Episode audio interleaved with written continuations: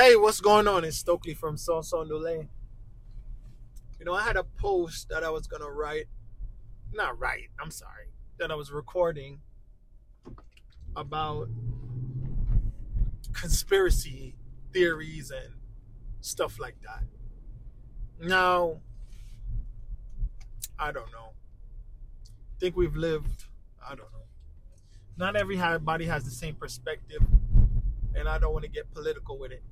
So, some some of these conspiracy theories are useless information that just occupies our mind. And really there's nothing we can do about it. And um, it's really just entertainment because um, either these things have already happened or the culprits are beyond prosecution or apprehension, or um, there's not enough public support to make any difference about it based on whatever reason. So ultimately, it's kind of inefficient to dedicate much energy to it. But anyhow, I think uh, um, it's good to know things.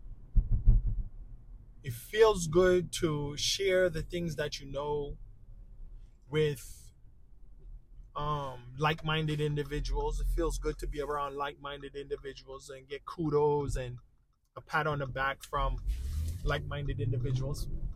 Um, the camaraderie, the fraternity, or whatever you want to call it. Um, but beyond that, and the entertainment and the confirmation and the ego portion of it, um, there's not really much action that people end up taking anyhow. Um,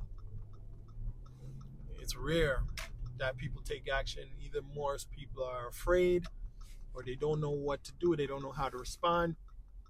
And then in a minority of cases, then you may encounter an extremist who really takes some action but goes overboard and uh, you know creates more harm than than any good you know? Or maybe some people in even rarer probably occasions will actually try to find some comprehensive sustainable solution to whatever the issue is. Anyhow being weird I was looking at a, a post on Instagram where a man he was talking about some I don't know what was he talking about. Yeah, he was talking about something that people would consider conspiracy, but it's actually a piece of legislation. It's not, not it's a piece of legislation, and it's probably and it's something that was um, brought up in Congress. So it's really not conspiracy. It's it's fact. But um, to the everyday person, including myself, who does not follow politics, who does not follow legislation, the bills, what's vetoed and what's uh, brought to the, you know, all, all of this whole process. So a layperson like myself, it seems so far out, far fetched, and far removed from my everyday life. And anyhow, by the time it goes up for a vote, it's it's pretty much um, it's pretty much uh, I don't know. By the time it goes up for a vote, it's it's beyond my input. Um, and it's going to go the way that it's going to go. So it's almost a sense of powerlessness when you hear about these things. But anyhow, so this guy was talking about, let's say, quote unquote, conspiracy stuff. And at one point, he took out a Magneto helmet. And that was so, that's something that resonated with me because Magneto is one of my favorite, um, one of my favorite um, Marvel characters. And then there's some other guys who I like from DC, like Batman and um, Green Lantern, and um, and uh, I think uh, and from Marvel, Doctor Doom. I think Doctor Doom is from Marvel. I like Green Lantern from DC, and I like Batman from DC. I like Ra's al from DC. Um, I like Bane too, but um, and there's probably some more. Um, but anyhow, uh, Magneto. Magneto, you know, is Charles Xavier's Xavier's friend. They used to be buddies, and they just had a difference of opinion on how to go about um, helping mutants live among society. Um, Charles Xavier believed that, this is my opinion, Charles Xavier believed that mutants should use their skills to help humanity, and as a result, they will prove to the rest of the world and to the to the um the humans to the normies that they are worthy of being treated humanely. Um, while Magneto has uh, a phrase, people fear what they don't understand, which is not probably a unique phrase to Magneto, but Magneto believes people fear what they don't understand, and Magneto believes that mutants need their own their own basically their own country their own and to almost to, to the uh, own their own planet to an extent. So magneto's more of a separatist and um and uh, while charles xavier is an integrationist. So some people like to say that charles xavier and magneto were I mean, you know, like microcosms or channels or whatever you want to call it of Martin Luther King and Malcolm X. Now, I don't know Malcolm X to be a separatist at all. I don't think Malcolm X was a separatist. Um, if you listen to some of the things he says, all he says is that um, African Americans should employ themselves. They should have their own businesses so that they can employ themselves. They should carry themselves in a respectable manner. And um, they should value themselves. Yeah, I don't think he had any particular separatist um, leanings. And especially after he came from Mecca, where he met um, Muslims that had blonde hair and blue eyes, according to him. He didn't believe in um he didn't believe in segregation.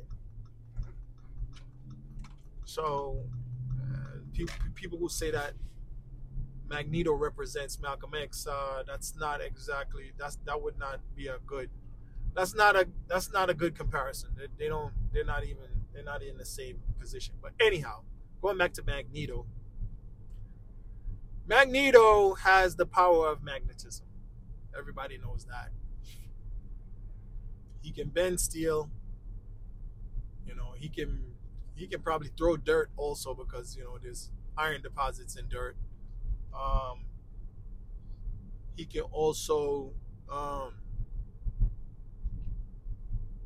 he also has a little bit of psychic powers. He has a little bit of psychic powers and um, he wears, you know, Charles Xavier is a is a psychic Pokemon. I know whatever you want to call him. You know, he's a psychic. You know, he can he can go inside your mind. He can astral travel. He can travel with his body. He can travel with his mind. He can go inside your mind. He can see inside your mind. And he has the ability to he uses his mind to try to rehabilitate mutants. And then he has a device called Cerebro which helps magnify his psychic abilities, and he uses it ultimately um, to I'm gonna say spy on all mutants. He's he he uses it to he uses it to locate mutants. Supposedly he uses it to locate mutants so that he can help them, but he basically uses Cerebro as a surveillance tool somewhat. Anyhow, Magneto, some psychic mutants can block their mind from Charles Xavier's attacks. But, you know, if he puts on Cerebro and if he works hard enough, if he works hard enough and focuses on you hard enough, puts his energy really into it, he can get into your mind. So Magneto's helmet blocks psychic attacks. Magneto has a little bit of psychic ability, but I've never really I've never read any or seen any of his him using his psychic abilities. But he does have some psychic abilities. Sometimes he takes off his helmet and he talks to Charles Xavier psychically. Um, but anyhow, his his his helmet protects him from psychic attacks. Okay. So now we've spoken on this podcast about EMF a little bit, how EMF can be used, you know, electromagnetic fields, we use them to send communications and we use them to heat water. That's how your microwave works. Your microwaves use uses a magnetic field that has the same resonance frequency as a H2O molecule, vibrates it to the point that it gets hot. Now we know that the human body is 75% water, like the planet, like the surface of the planet, I should say. And you probably would not put your hand inside a microwave. So, anyhow, that shows that electromagnetic fields have the potential to harm you. Yes, yes, that's concluded based on us talking about the microwave. Now, connecting those dots is where people, quote unquote, conspiracy theorists, make a simple connection between cell phone towers, 5G, and um, and injury to human organs and all kind of stuff like that. There's also a saying that every time you fly on a plane, you lose like X amount of days of your life or whatever. But because there's so much, so many magnetic fields, or there's so much, so much of a EMF or or many EMF fields um, that you experience during flight that it shortens your lifespan. I, I, I don't know that to be the case. I, I don't know anything about that. Now I was just watching another, aside from the guy with the Magneto helmet, watching another conspiracy guy.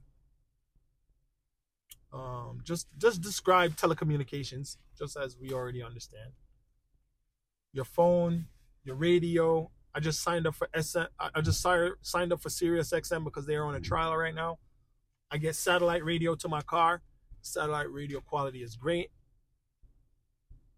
My phone communicates, sends so much data. I can download probably a gig I can download a gig of data in probably less, I don't know, maybe 10 minutes on my phone, maybe less, I'm not sure. And my phone is only a 4G phone. So, you know, we can communicate and send a lot of data. And, oh, I'm sorry, and the cell phone tower is not just communicating with my phone, it's communicating with thousands of phones.